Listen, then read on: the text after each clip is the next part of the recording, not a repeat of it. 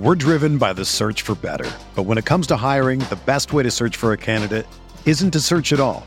Don't search match with Indeed. Indeed is your matching and hiring platform with over 350 million global monthly visitors, according to Indeed data, and a matching engine that helps you find quality candidates fast. Ditch the busy work. Use Indeed for scheduling, screening, and messaging so you can connect with candidates faster. Leveraging over 140 million qualifications and preferences every day, Indeed's matching engine is constantly learning from your preferences, so the more you use Indeed, the better it gets. Join more than 3.5 million businesses worldwide that use Indeed to hire great talent fast. And listeners of this show will get a $75 sponsored job credit to get your jobs more visibility at Indeed.com slash BlueWire. Just go to Indeed.com slash BlueWire right now and support our show by saying that you heard about Indeed on this podcast. That's Indeed.com slash BlueWire. Terms and conditions apply. Need to hire? You need Indeed. This podcast episode is brought to you by Coors Light. These days, everything is go, go, go. It's nonstop hustle all the time. Work, friends, family expect you to be on 24 7. Well, sometimes you just need to reach for a Coors Light because it's made to chill. Coors Light is cold lagered, cold filtered, and cold packaged. It's as crisp and refreshing as the Colorado Rockies. It is literally made to chill. Coors Light is the one I choose when I need to unwind. So when you want to hit reset, reach for the beer that's made to chill. Get Coors Light in the new look delivered straight to your door with Drizzly or Instacart. Celebrate responsibly. Coors Brewing Company, Golden, Colorado. Welcome to the show. If you're new here, I'm Chris Van Vliet. It's nice to meet you. I'm an Emmy Award winning TV host, and I'm fascinated with finding out how people are wired to achieve greatness. On each episode, we have in depth conversations and reverse engineer the habits and techniques of the world's top athletes, actors, entrepreneurs, podcasters you name it. If they are the best at what they do, I want to get their insight so we can apply it to our own life. And I am pumped about today's guest. Rob Dial is the host and creator of the Mindset Mentor podcast, which is consistently one of the top podcasts in the world. And there are a ton of knowledge bombs that Rob do- drops during this conversation, a ton of them. But, you know, really at the core of this, the right mindset is the most important thing that you can have. And with that right mindset, you can accomplish anything, L- like literally anything at all. I was so inspired by this, and I know that you will be as well. So share this with three people who you think need to hear this message and take a screenshot and tag us on social media so we can say hi. I'm at Chris Van Vliet, and Rob is at Rob Dial Jr. That's D I A L Junior Jr. And if it's your first time here and you haven't subscribed yet, make sure to click subscribe so you don't miss out on any future episodes. Hey, big thank you to Rufio for this review. He spells Rufio R E W F E E O H. Rufio. He titles this review The Best. No one is more personable than CVV and a great guy. Thank you for all the work and the effort that you put into your interviews. Well, thank you so much, my friend. Thank you. Thank you, Rufio. And if you're listening to this and you haven't left a review yet, please take a minute at some point today to leave a review. And I'll continue reading one out on every single episode as we get closer to that goal of 2,000 reviews. We're, we're getting close. We're right around 1,700 right now as I sit here recording this. So we're almost there. And even if you haven't left a review, or if you listen on Spotify, Stitcher, Google Podcasts, Pocket Casts, whatever, if you listen somewhere else, I just want to say thank you. Like, I really appreciate you being on this ride with me because otherwise, it would just be me sitting here in my bedroom talking into this microphone right now. So, thank you. Thank you for being on this ride with me. And I know you're going to love this conversation. So, please welcome Rob Dial. Rob, welcome to the show. Hey, thanks for having me, man. It's such a pleasure to speak with you. I'm so impressed by everything that you've built. So I'm pumped to dive into this. But Sure. I want to start off by asking you, like, how is it that you describe what you do? Because there's so many hats that you wear. How is it that you describe what you do? Yeah, that's really hard. Uh, if I don't want to get into a long conversation, somebody asks me, they just meet me. I just say I do stuff on social media. I, I have a social media company. Hmm. Uh, but if somebody's like really interested, um, the way I explain it is uh, is I teach people how to overcome mental barriers through their mindset. So there's a lot of different hats that I do wear. So we have the podcast, which is mostly just specifically mindset stuff. Um, but you know, when I started the podcast years ago, about five and a half years ago, people didn't really listen to podcasts like they do now. Yeah. And so people would ask me what I do, and I was like, "Oh, I'm a podcaster," and they were like, "I don't even know what a podcast." Is. Yeah, what's is. that thing? Yeah. So then I was like, "All right, I need to figure out a way to start making some social media videos because that's where everybody was at the time." So then I got really obsessed with how can I take all of the stuff that I'm saying in my podcast and put it into a social media video and have those videos go viral. And so I spent years figuring out how to have videos go viral, what people like, what they don't like, all of that stuff. Um, and then so I was known as like the social media guy for a while after that because uh, we did about uh, we're probably about 1.5 billion views on oh, Facebook. Oh, that's it. yeah, just a, just a few. And uh, and then what happened was then I I started getting a lot of followers from that, and then I just kind of transferred them over to my podcast, and uh, so the podcast's been going the longest. So I'm a I do podcasting. I teach uh, people who are coaches. I teach coaches how to actually grow legitimate coaching businesses. And then I, uh, you know, have a lot of free content just around mindset that's on the internet as well. So Facebook was what really helped to really get the word out for you. For sure. Yeah. Yeah. Five years ago, Facebook was the thing, like before Instagram became the thing. Yeah. And so when I started getting videos go viral, I noticed, oh, if I get 500,000 views on this one or a million or 10 million views on this one, I'll get 10, 15, 20, 30,000 followers from that. And so I was like, if I want to grow my following, because at that time, um, I was still working another at another company and what hadn't fully left. And I was like, I don't, I don't know if this is going to be my thing. If this is, if it isn't, I don't want to invest a whole lot of money into it. So if I had a video go viral, it was free besides the production cost of it. Sure. And that would get 10, 20, 30,000 followers. And then when they started getting really big 40 50 100000 uh, 100 40 50 to 100 million views wow. you're talking like sometimes 100000 to 200000 people in a week would start following me from that. So then what do you do with 30 40 50 100000 new followers on facebook? Yeah i just try to give as much content as possible. So that's that's the one thing that that i try to do more than anybody else is give more value than anyone else. So like my podcast is monday wednesday friday uh, that's what it's always been. Then we just yeah. added Thursday in, and uh, nobody knows this, but now I'm going to announce it for you. We're about to have a Tuesday episode, so it's going to be Monday, Tuesday, Wednesday, Thursday, Friday. Five days a week. We post on on Facebook 12 times a day. We post on um, Instagram three to four times a day. So I'm just trying to put out. There's so many people that, that think there's so much negativity in the world, and there's so much crap that's on the news, and so many negative things that are shared on social media that I'm trying to combat that with putting out as much positive stuff because I don't want people to just go down the rabbit hole of the world's going to crap. And I want to try to put as much positivity as I can. So people are like, man, you're posting a lot. I'm like, well, I'm trying to trying to fill people's news feeds with some positive stuff to help them get out of the mindset of the world's going to shit, which I don't I don't believe that it is. You know, we we've heard for years. Gary Vaynerchuk is the one who's really you know uh, started this whole thing of like put out more content, just put out more content. I'm so curious where you where you find new content. Where do the ideas come from? So I think so there's a part of your brain called the reticular activating system, right? Which is like if I go buy a car, I'll go see that car everywhere, even though I didn't see it before. Right. That's what the reticular activating system does. So at one point in time, I realized like, oh, I'm a production company. I'm not just a person, I'm a production company.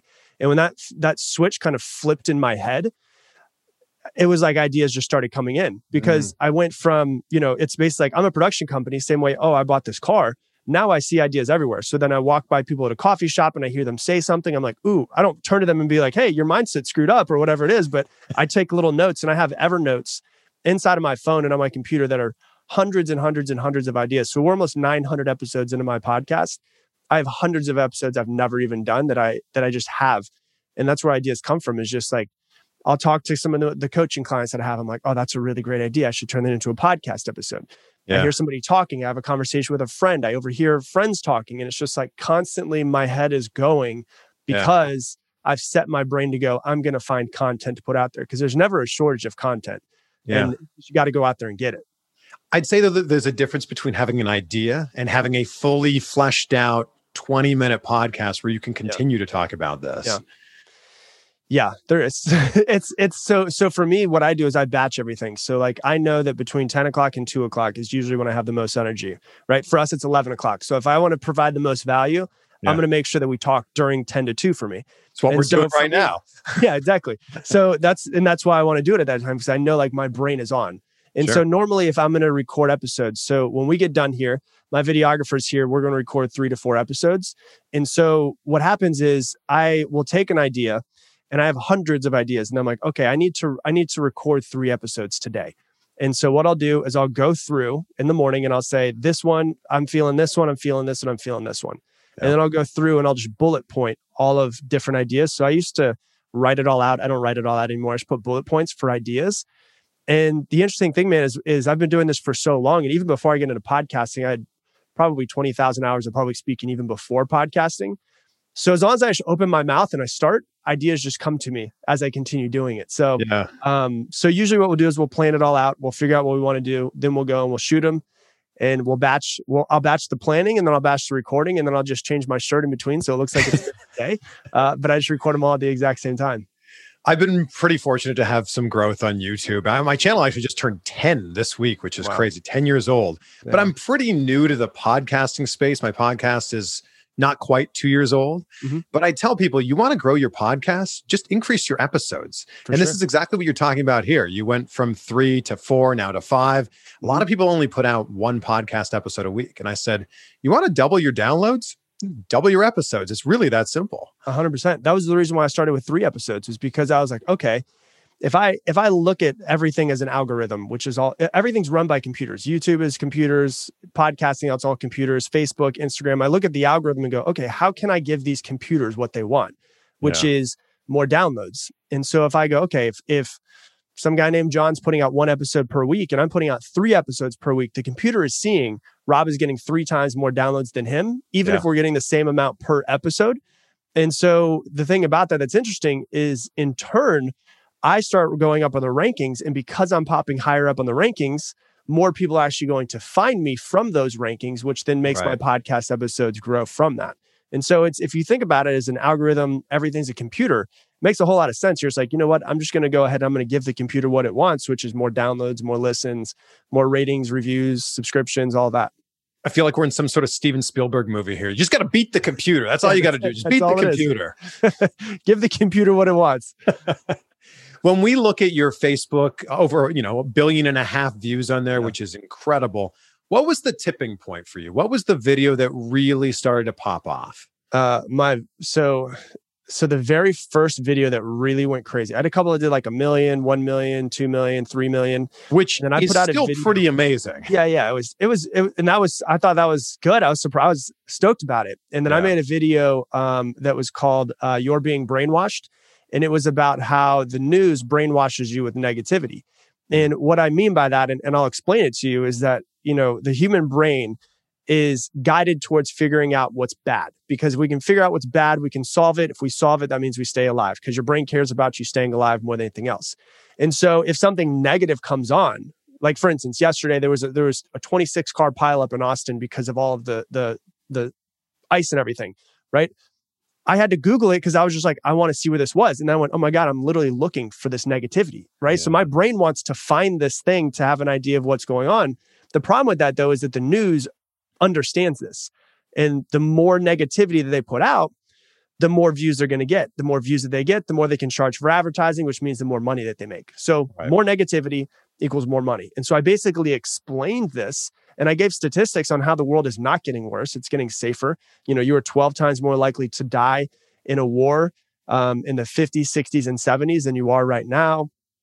I was like, I showed, you know, you were two or three times more likely to die from gun violence or be shot in the 90s than you are now. And so there's people think that the world is getting terrible because of all of the cameras that are now out there. I'm not saying the world's perfect. It's damn near not definitely not perfect. But but it's not as bad as people make it out to to be. And they think that it is by seeing all of the news and now you have social media that can perpetuate that news and spread it even more. And so I wanted to make a video of like, hey, you're being brainwashed of negativity because that's how they get revenue dollars from you. And uh, that one within the first 24 hours did like 17 million views. I was like, wow, wow.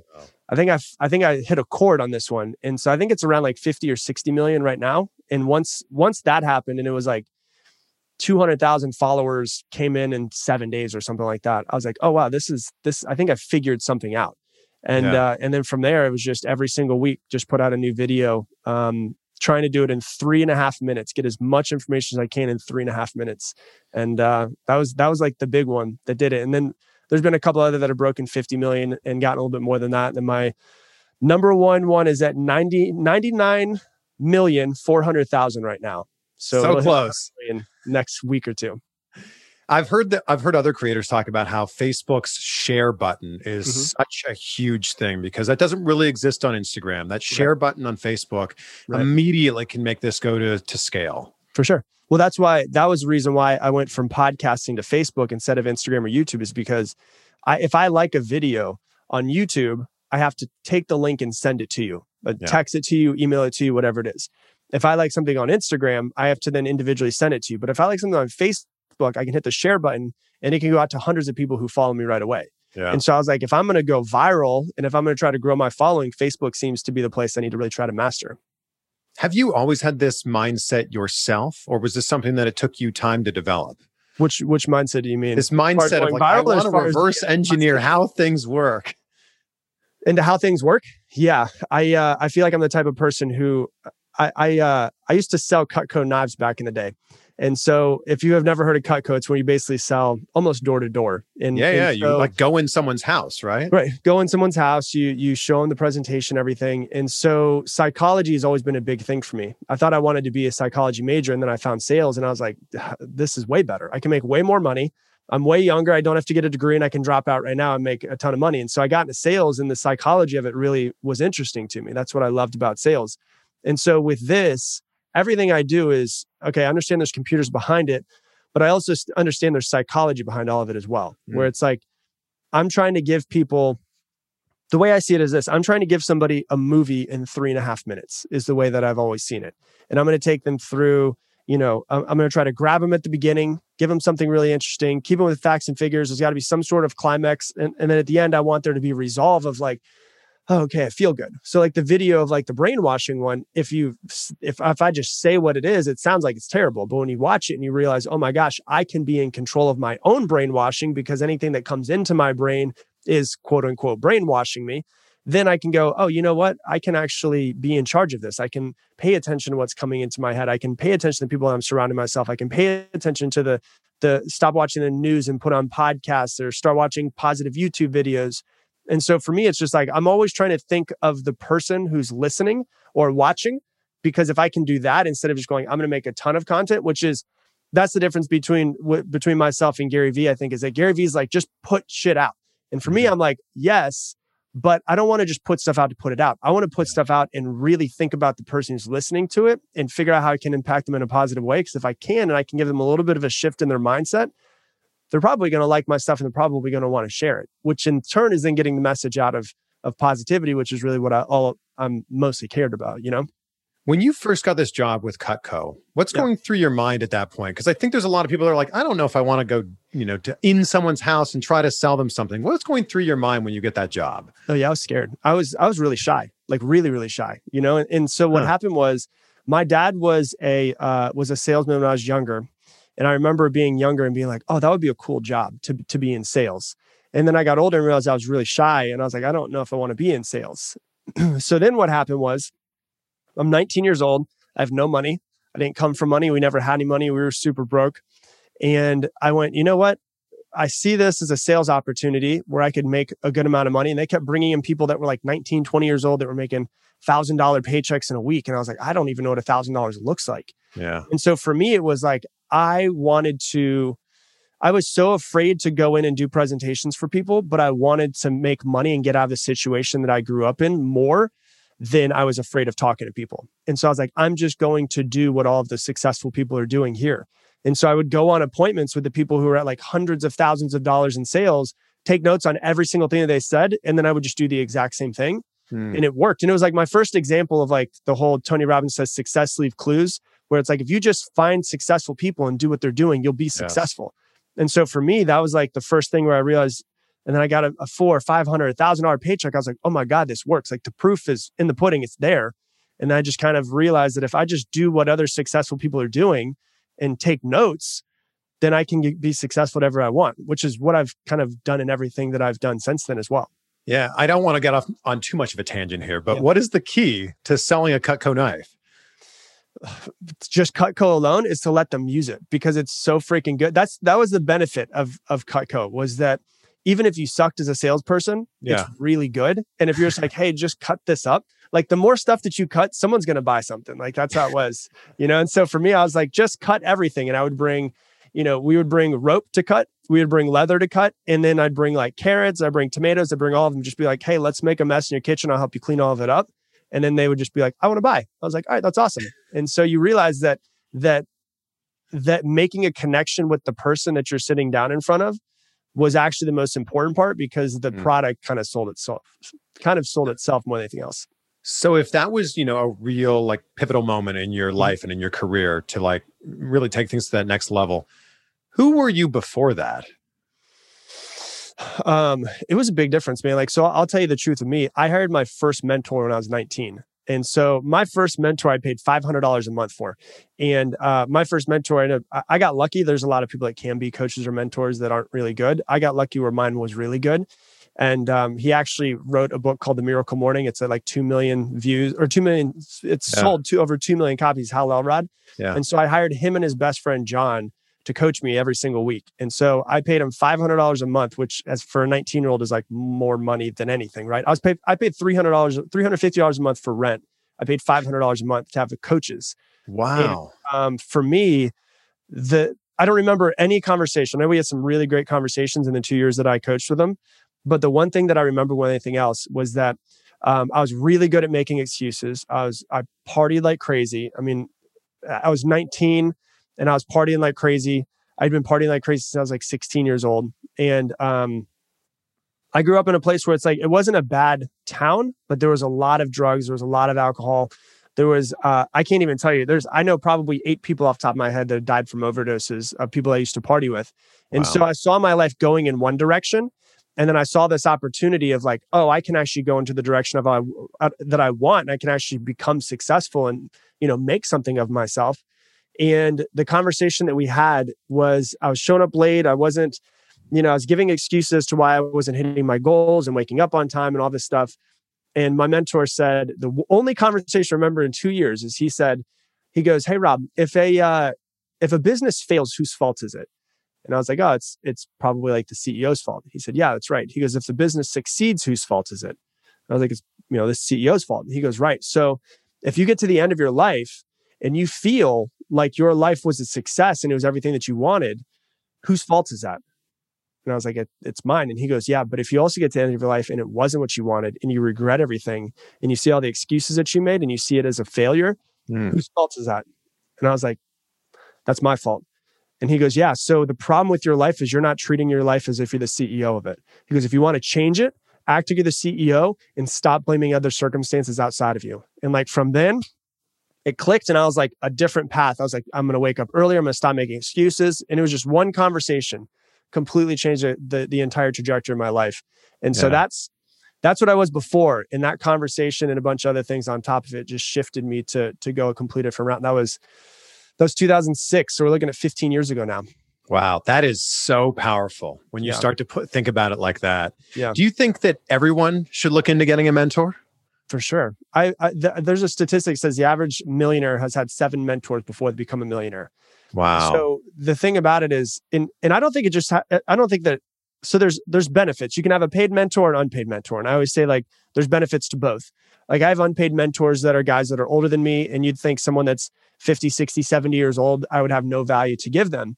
But we found ways where they get value from being around me and they also just love to, they've made their money, they've had their success, and they see, they find their success in your success now, which is what's awesome, right? Mm. So there's a benefit of having those types of mentors, which I have, you know, about three or four of them that are older than me. And, you know, we talk maybe once a month. So it's not like someone I talk to every single week or every single day. We'll go and grab coffee. We'll have text conversations. We'll see each other at other people's houses um, that are kind of in the circle that, of, of friends that we have. But on the other side, you have a paid mentor, which I believe, and I've I've had paid mentors now in many different aspects of my life the past 15 years. The reason why I think there's a benefit to a paid mentor is because that person feels obligated to have you succeed. because you're paying them. So the other person doesn't feel an obligation, but they do want to see you succeed. The person who you pay feels an actual, if they're a good coach or mentor, a, an actual obligation to seeing you succeed. And the, the reason why I think that's important is, is because they're going to put more time into you.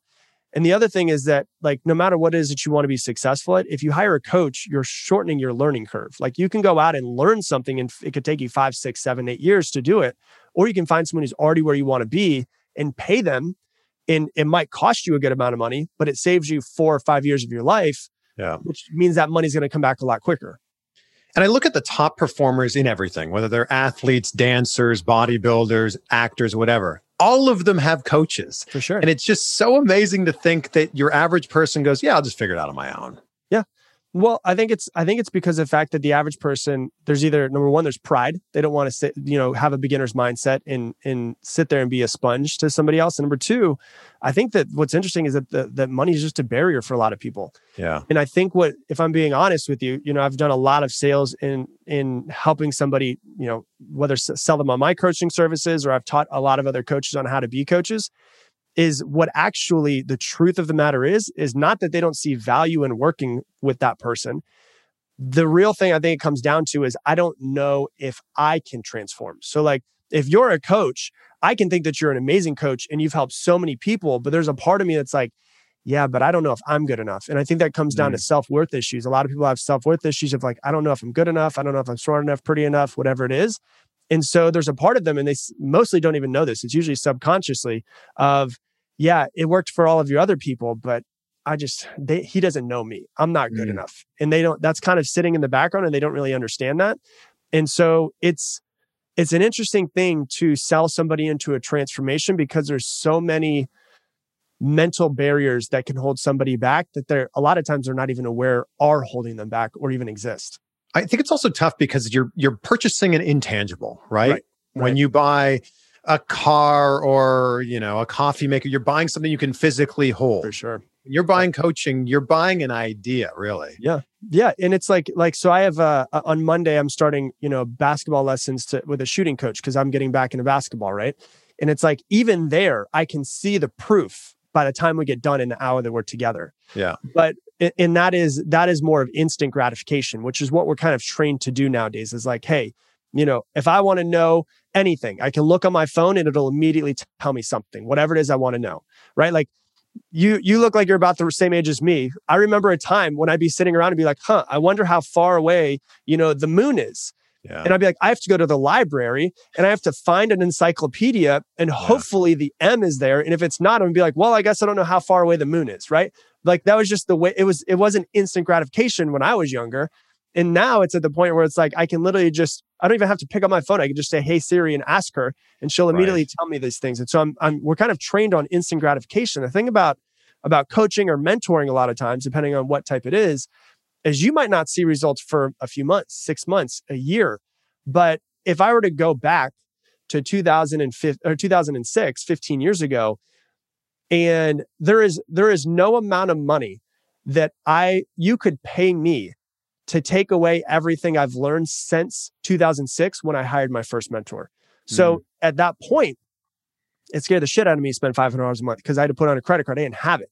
But right now, I'd pay millions of dollars for it because it's paid off so much in the past 15 years. So it's, it's, and everything we have is delayed gratification. Everything great comes with delayed gratification. It's like I always say, life can either be hard now and easy later, which is like you you go to the gym, you push yourself, you eat healthy, you'll be healthier long term. Or it could be hard, or it could be easy now, eat a pizza, whatever it is that you want, not go to the gym, and it'll be hard later when you have complications, all of that stuff. So the difference between gl- delayed gratification, instant gratification is what people should always weigh of like, if I go the easy route, it's easy now, but it's going to be hard later in life. If I go the hard route now, it's going to make my life easier. And I think that's part of the thing with getting mentors and coaches is that it's going to be harder now. They're going to push you. They're not going to allow you to be giving excuses and they're going to push you. But in turn, if you fast forward a year, two years, three years, 10 years down the road, you'll be a completely different person if you have somebody that's good and you really follow through on what you should be doing.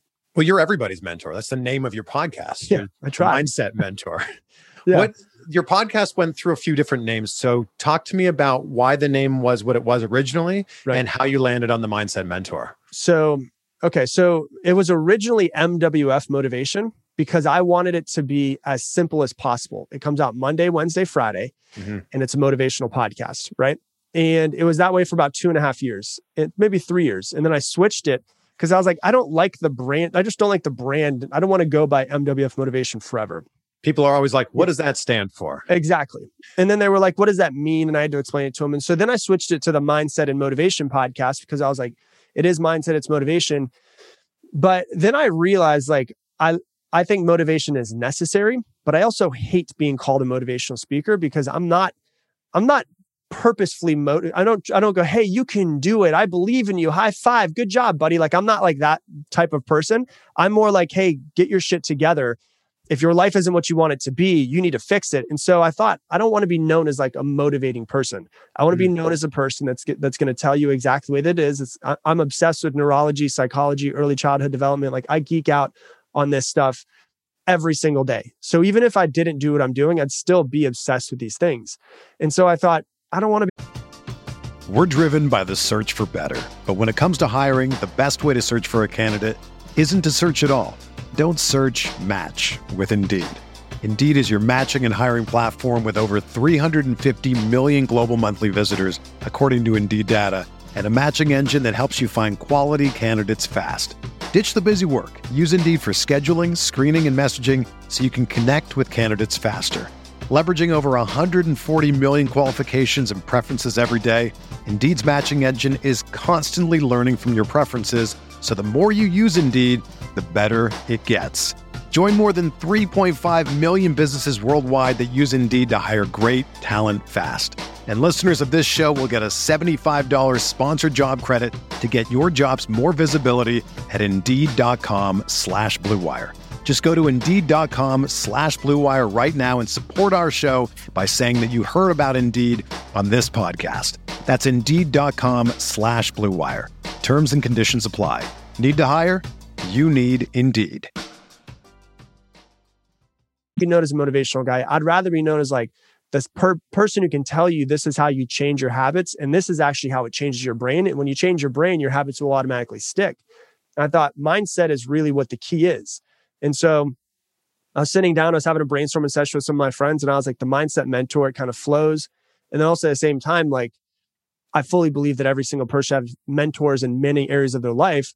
And so if somebody wanted to have a mindset mentor, I would like to be that person. And so Yeah. that was that was what I chose. It stuck. It's been trademarked, all of that stuff. Cause I was like, this is what I want to be known as, like until the day I die, is the mindset guy. I love it. just- I, I'm just obsessed with it. It's it's literally my passion more than anything else. This podcast is sponsored by BetterHelp. Is there something interfering with your happiness or is preventing you from achieving your goals? BetterHelp will assess your needs and match you with your own licensed professional therapist. You can start communicating in under 48 hours. Now, this isn't a crisis line, this isn't self help. This is professional counseling done securely online. There's a broad range of expertise available, which may not be locally available in many areas. The service is available for clients worldwide, and you can log into your account anytime and send a message to your counselor. You'll get timely and thoughtful responses. Plus, you can schedule weekly video or phone sessions so you won't ever have to sit in an uncomfortable waiting room with traditional therapy ever again. BetterHelp is committed to facilitating great therapeutic matches so they make it easy and free to change counselors if needed. It's more affordable than traditional offline counseling, and financial aid is available. BetterHelp wants you to start living a happier life today. Visit their website and read their testimonials that are posted daily. Visit betterhelp.com slash insight. That's betterhelp, H-E-L-P dot com slash insight and join the over 1 million people who have taken charge of their mental health with the help of an experienced professional. In fact, so many people have been using BetterHelp that they're recruiting additional counselors in all 50 states. So the special offer for anybody listening to Insight right now is 10% off your first month. Just go to betterhelp.com slash insight. That's betterhelp, H-E-L-P dot com slash insight. I imagine you've read Dr. Carol Dweck's book, Mindset. I think it's so yep. fascinating. And, and, a lot of people don't know this that there's yep. two different mindsets the growth mindset and the fixed mindset. Yep. Yeah. And the thing about it is, is if I have a fixed mindset, which I would say when I was younger, I had a fixed mindset. It you don't you're not stuck there forever, which is basically the world is happening to me. Oh, woe is me. This happened. This happened. The growth mindset says, oh, this this came in. This challenge is a lesson. What can I learn from it so that I can continue to get better? Yeah. And you know, there's a lot of people nowadays that you can see where it's like there's a there's a there's a really great meme that I've seen where there's like a it looks like it's a you know a cartoon. There's a politician that's on stage and he's speaking and he says, "Hey, who wants change?" And everybody raises their hand, and then right under it has all this, the exact same politician says, "Who wants to change?" Everybody's hand goes down. Right? And it's like so many people want everybody else to change. They want them. If I'm a Democrat, I want the Republicans to think the same as me. If I'm a Republican, I want the Democrats to think the same as me. And it's like there's so many people that are on other sides versus going, okay, instead of me trying to force you to change, why don't I look at what I don't enjoy about the other side or anybody else, anything else that's out there in the world? And as Gandhi said, why don't I just be the change that I want to see? Because if yeah. I am that change, I will inspire other people to then change. Because there's one thing that I know is I, you can't force somebody to change.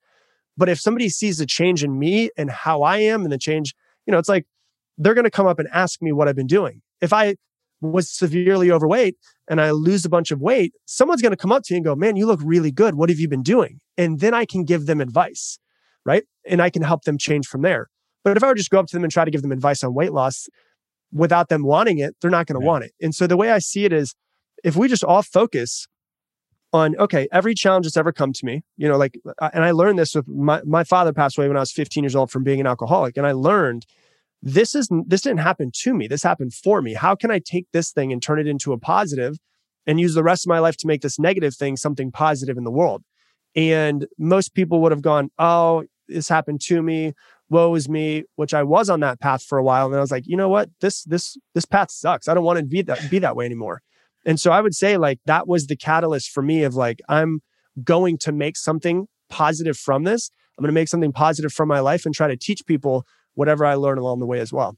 That's what so many people have been doing this last year. Woe is me, 2020, worst year ever. Right. I lost my job. This happened, this happened. And I love the way that you're framing this. That, yeah. of course, there's negative things that happen and we can focus on those. But at the same time, what's good is always there as well.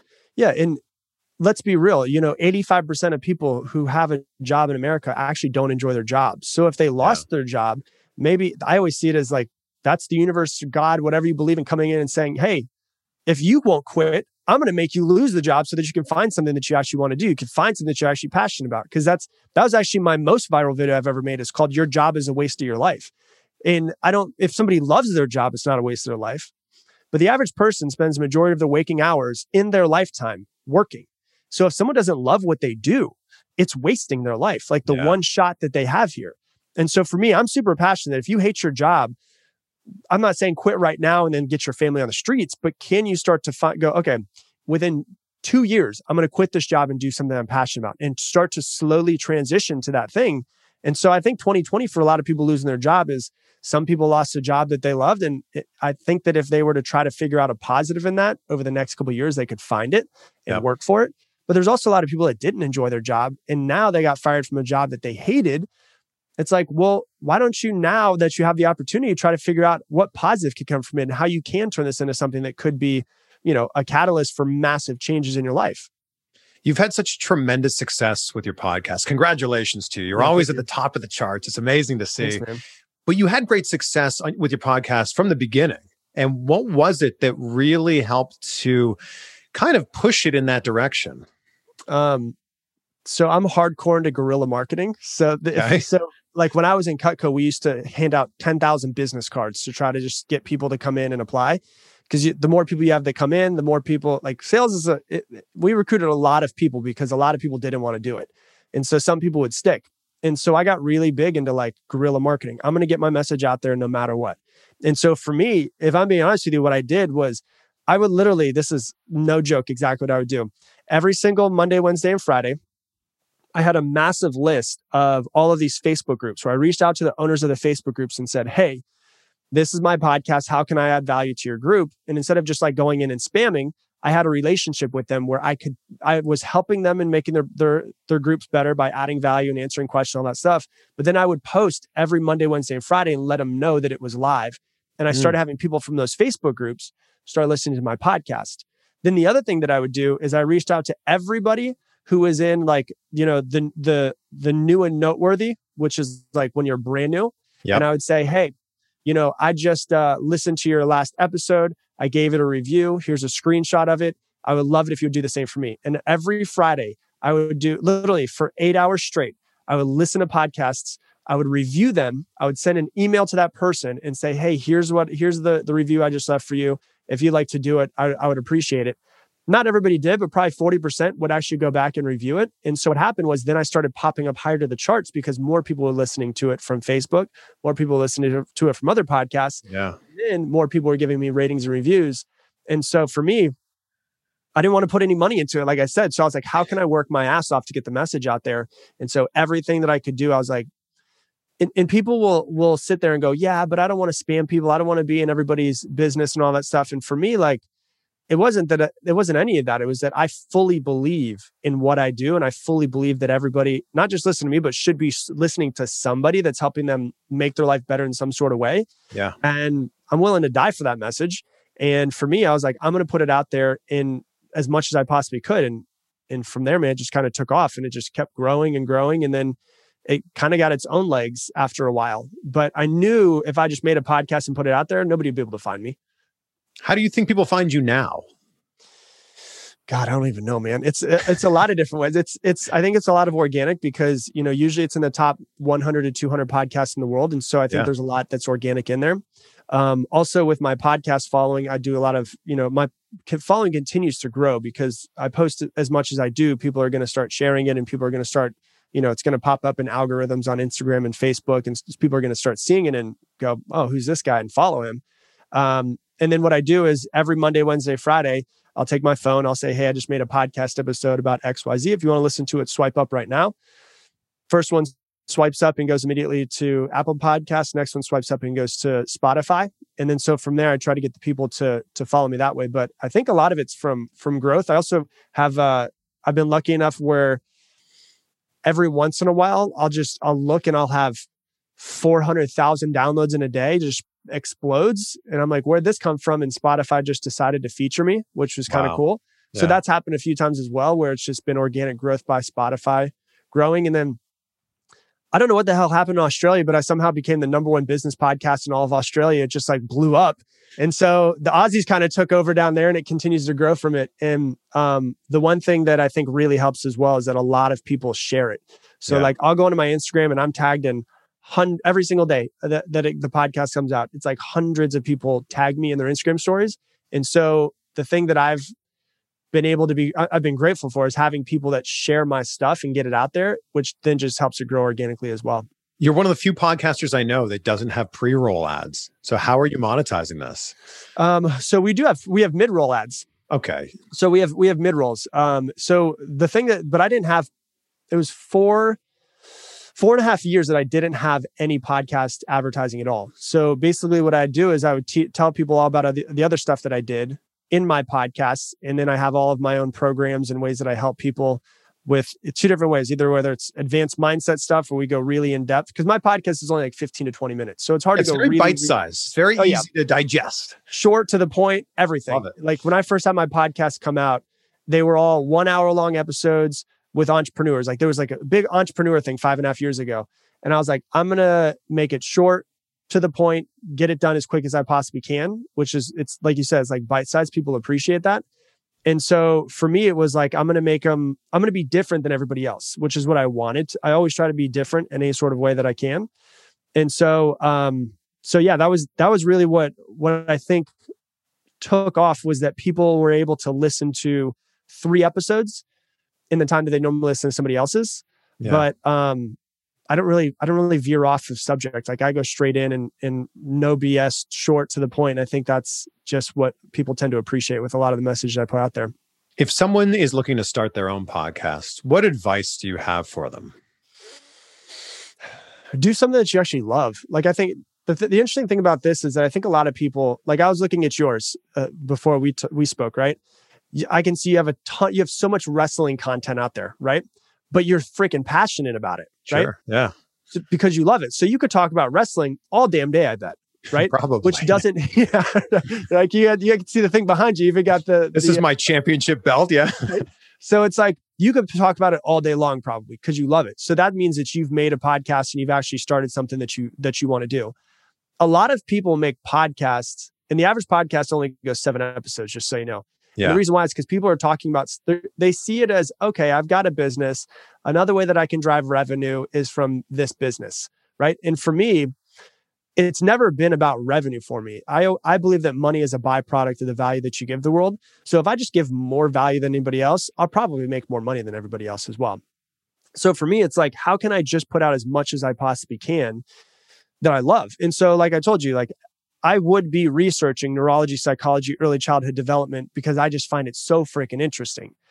But what's cool is now I have this massive base of knowledge around it. And now I just record podcast episodes. So if someone's going to start a podcast, make it the way that you want to do it. Don't just follow everybody else. So, like when I was saying, you know, everybody else had hour, two hour, you know, three hour podcast episodes when I first started, because it was like Tim Ferriss was around back then. Uh, you know, there was Joe uh, Joe Rogan. Rogan was around back then. They're Yeah. all really long, and I love those. But I was driving to work, and my work is only 20 minutes away. And Yeah. I hate not finishing something. So it pissed me off by the time I got to work. And I was like, I'm not done. I want to hear more. And so it's like that was just what I I'm known as like very short to the point. I'll tell you exactly how it is. So I made my podcast around my personality, around something that I love. Yeah. And so the, the tip I would give somebody is if you want to have like long term, I'm almost 900 episodes in, make it something that you actually love. Yeah. And then, as cliche as the, the phrase is, it'll never actually feel like any work to you. Yeah. Well, for me, I've worked as a TV host and an entertainment reporter my entire career. Mhm. So I've interviewed everybody like Right. Denzel Washington, Leonardo DiCaprio, Steven Spielberg, I'm your most famous person. I get. I understand. That's right. I saw Tom Cruise, The yeah. Rock. I get it. I'm, you know, he's second to me. Okay. but I realized I'm also a huge wrestling fan, and I realized when I had access to those wrestlers and I put those interviews up on YouTube, Yeah. they start to spike because there's a lot less interviews being done with the Chris Jericho's and Dean Ambroses and Roman Reigns of the world. Right. So it's like, well, maybe I should. It's exactly what you're talking about here. Double down on the thing that I'm passionate about and is Sure. is also working for me because there's a million interviews with DiCaprio and Steven Spielberg out there. Mhm. Yeah. Yeah, man. And that's the thing about it is that and when you're doing these things, it doesn't feel like work to you because Yeah. you're you're just interested. It's just something that lights you up. And I think that's that's what holds people back from doing something they truly love is that they it's almost like we've learned to be successful in something like it has to suck. We have to struggle to success. And so for you to go, oh, I want to do these interviews with people who are in wrestling, you're like, ah, but that sounds like fun. I don't know if I could do that or if that would be successful. It's like I know people, I have friends that are that are incredible marketers and they make millions of dollars in the most weird, crazy niches you could possibly think about because it's something that they love. Like I have a friend who literally he plays this game uh I think it's called like Warhammer 40,000 or whatever it is. It's this I'd never heard of it before him, right? And he it's like literally the the game board is like 12 feet by 12 feet. It's huge and the characters are like huge characters you move across the board. And he's a really great marketer and he built within a year the biggest following in the world around that and Wow. built a multiple six figure business around that his first year. And it's just something that he loves. So he'll live stream across the entire world with like seven different cameras of him playing this game that lasts for like four hours with his fiance and his friends. But it's what he loves. And so it doesn't feel like work. And he makes a ton of money doing it. And it's Yeah. like people don't think that they can make money doing what they love because they feel like you have to struggle to success. But man, nothing can be further from the truth. Like if you really love something, like to be successful, you have to work hard. And you can either work hard because you're forcing yourself to, or you can just love doing something so much that you just naturally work hard because it's like an it's like a second or a third arm to you. Like it's just another arm of you. It's it's who you are. Yeah. And if you can develop a business or a podcast or whatever it is you're trying to do that feels like it's part of you, it's so much easier to be successful because you accidentally work your ass off because you just love it anyways. Yeah. With all of that said, how do you define success? I think success is different for everybody, but I think that for me, it's first off, people need to define what their own version of success is. That's that's what a mm. lot of it's not just monetary, but for me, I think it's doing what you want, when you want, with who you want. And it, what that is, more than anything else, is just freedom. Like everybody wants to be free. And so for me, I feel like it's, you know, I, I think freedom is actually what everybody's working for. So, you know, I don't want to be unfulfilled in what I do. Like Tony Robbins also says, you know, success without fulfillment is the ultimate failure. So a lot of people will make millions of dollars, but they don't feel fulfilled and they've built a business or they're they're stuck in a company that they actually don't love at all. And so they're actually completely unfulfilled because of it. And so I think is like when you do something that you love, you don't have to make millions of dollars doing it. But if I could make $60,000, $70,000 a year, which they found once you make over $70,000 a year, you don't become any happier with the more money you make. You can make $70,000 a year and you could have a, you know, a podcast or a business that teaches people how to ride horses because that's your passion. Like that's success in my book. It's not about becoming multi-millionaire, but it's like you do what you love to do and it doesn't, you don't feel drained after it. You're like on fire after you get into it, whether it's the company that you have, the work that you have, the business that you work for. You can work for a company and still feel fulfilled.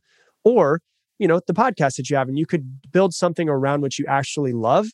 Um, and you have the freedom to do what you want when you want with who you want. Like I think for yeah. me, that just that feels like success. Yeah, I love that. What do you think are three things that someone can do right now to start to have a better mindset?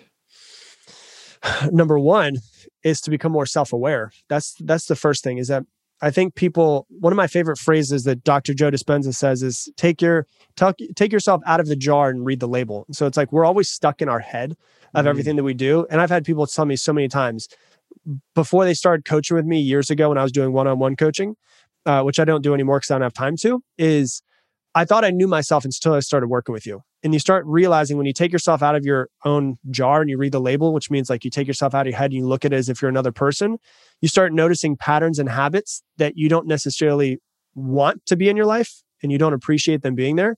And so I think like the first thing is is self-awareness is if you can develop self-awareness to go, oh, I just got into a fight with my girlfriend. Is there a part of it that could have been my fault? right? Like the self awareness of not going, oh, it's her fault, but going, oh, yeah, I have been doing that a lot lately. And she's been telling me she doesn't like that I do that. So maybe actually the, the fight came from that, which makes it my fault. So self awareness, I think, is the first thing. The second thing that I think if people really want to keep working on themselves and become better is find somebody whose whose message you love. Like whether it's me, whether it's Tony Robbins. Like I almost didn't start the podcast just because of the fact that Tony Robbins exists. Cause I was like, who wants to listen to, at that time I was, you know, tw- 27, 28 years old. I was like, who wants to listen to a 27, 28 year old talk about mindset? Even though I've been doing it for 12 years at that time.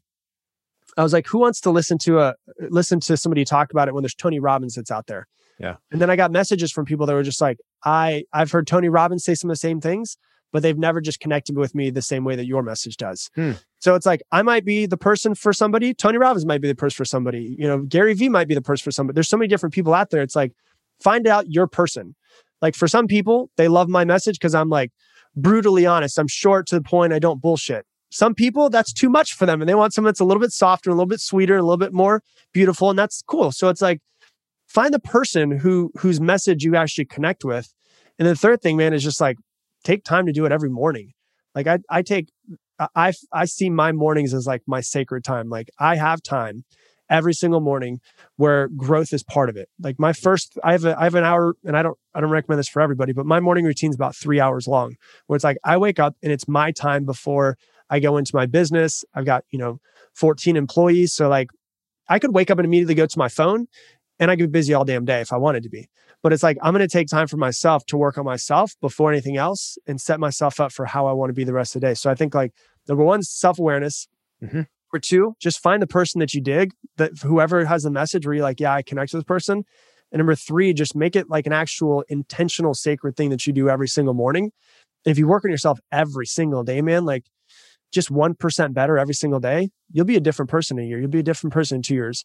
And not only will you be different, but externally, everything around you be different because you internally have changed, which means that when you come out to everybody else, you externally start to change your environment around you as well.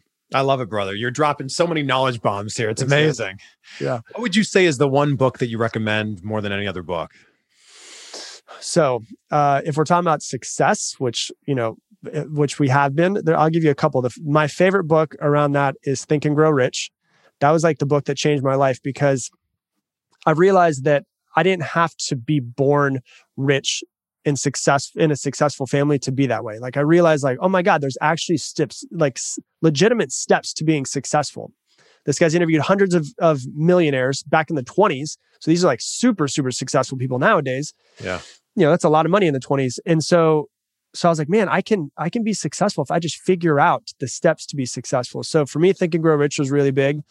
Um, and then the the second one I would say behind that was uh, a book called The One Thing by uh, Gary Gary Keller and Jay Papasan. Gary Keller's the guy who started Keller Williams. He's got you know it's the biggest real estate office in the entire world. Um, he's multiple billionaire, and for me, it was it was the thing when I first started the podcast. I had the podcast and I had an Amazon business that was doing really well as well. But when I read it and he talks about find the one thing that you want to do and put everything into it, like don't have a plan A because it uh, don't have a plan B because it distracts from plan A, which Will Smith always says. Yeah. When I realized, like, okay, if I fast forward, this is about six years ago. If I fast forward 10 years, do I want to be known as the Amazon guy or do I want to be known as the mindset guy? I was like, I want to be known as the mindset guy. Like, I'm not passionate about Amazon. And so we were making good money and I shut it down because I was like, this isn't what I want to do. Like, this isn't my passion. And I put 100% of everything that I had into it after that. And that's the only time that actually really started exploding was when I put that much energy into it.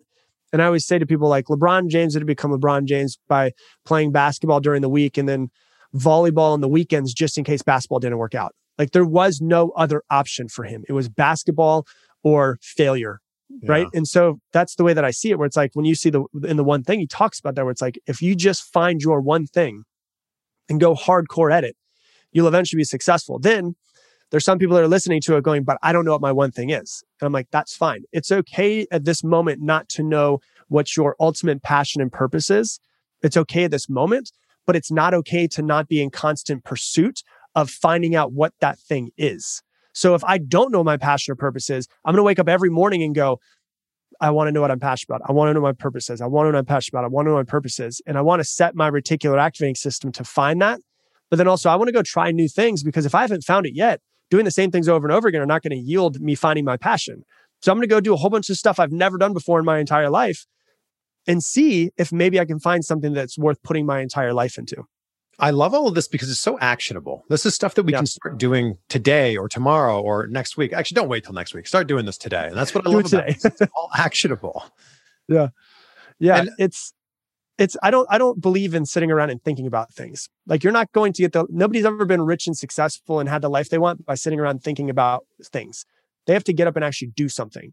And the beautiful thing about it is even if you don't believe in yourself, uh, belief is not a prerequisite for taking action. You can literally not believe in yourself the entire time you're taking action and ultimately stumble into success, whatever that success is for you.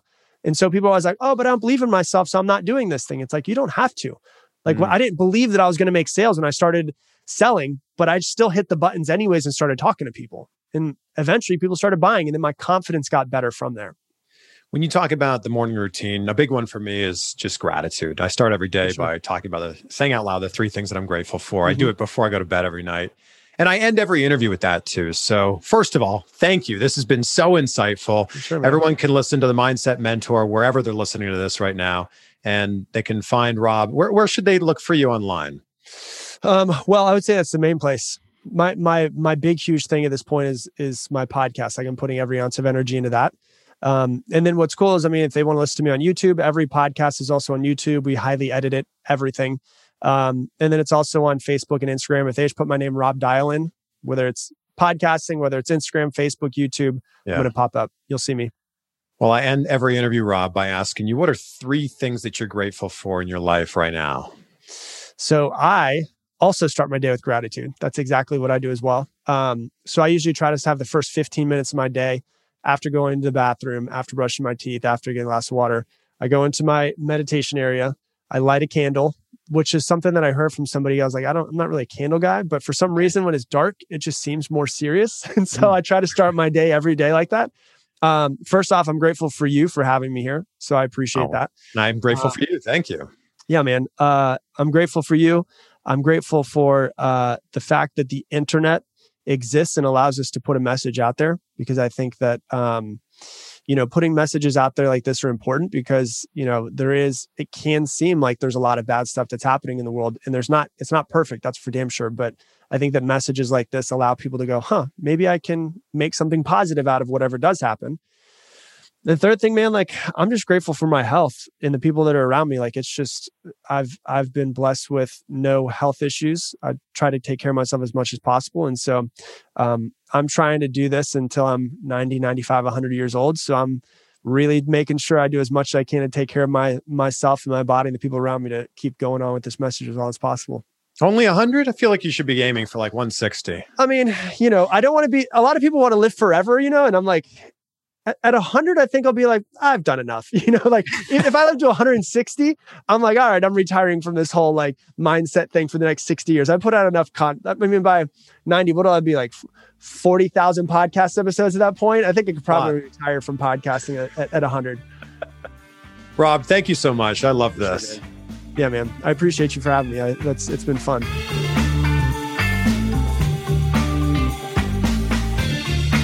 There you go my friends what a great conversation with Rob Dial. Ah, I loved it. Huge thank you to Rob for finding the time in his schedule to have this conversation with us. And an even bigger thank you to you for listening to this and listening all the way until the end. There's just so many actionable things in here that you can apply to your life right now. If you enjoyed this, please share it with a friend who you know will also love this and tag us on social media so that we know you're listening and so we can say hi. I'm at Chris Van Vliet, and Rob is at Rob Dial Jr. I just started that book that he recommended, The One Thing, and man, I, I, I can't recommend it enough. And by the way, I'm always looking for great books to read. So if you have any good recommendations, please shoot me a message and let me know. And I'll leave you with an incredible quote from that book. And the author is Gary Keller. This book's so great. Here's the quote People do not decide their futures, they decide their habits, and their habits decide their futures. So good. Be great. Be grateful, my friends. We'll see you on the next one for some more insight.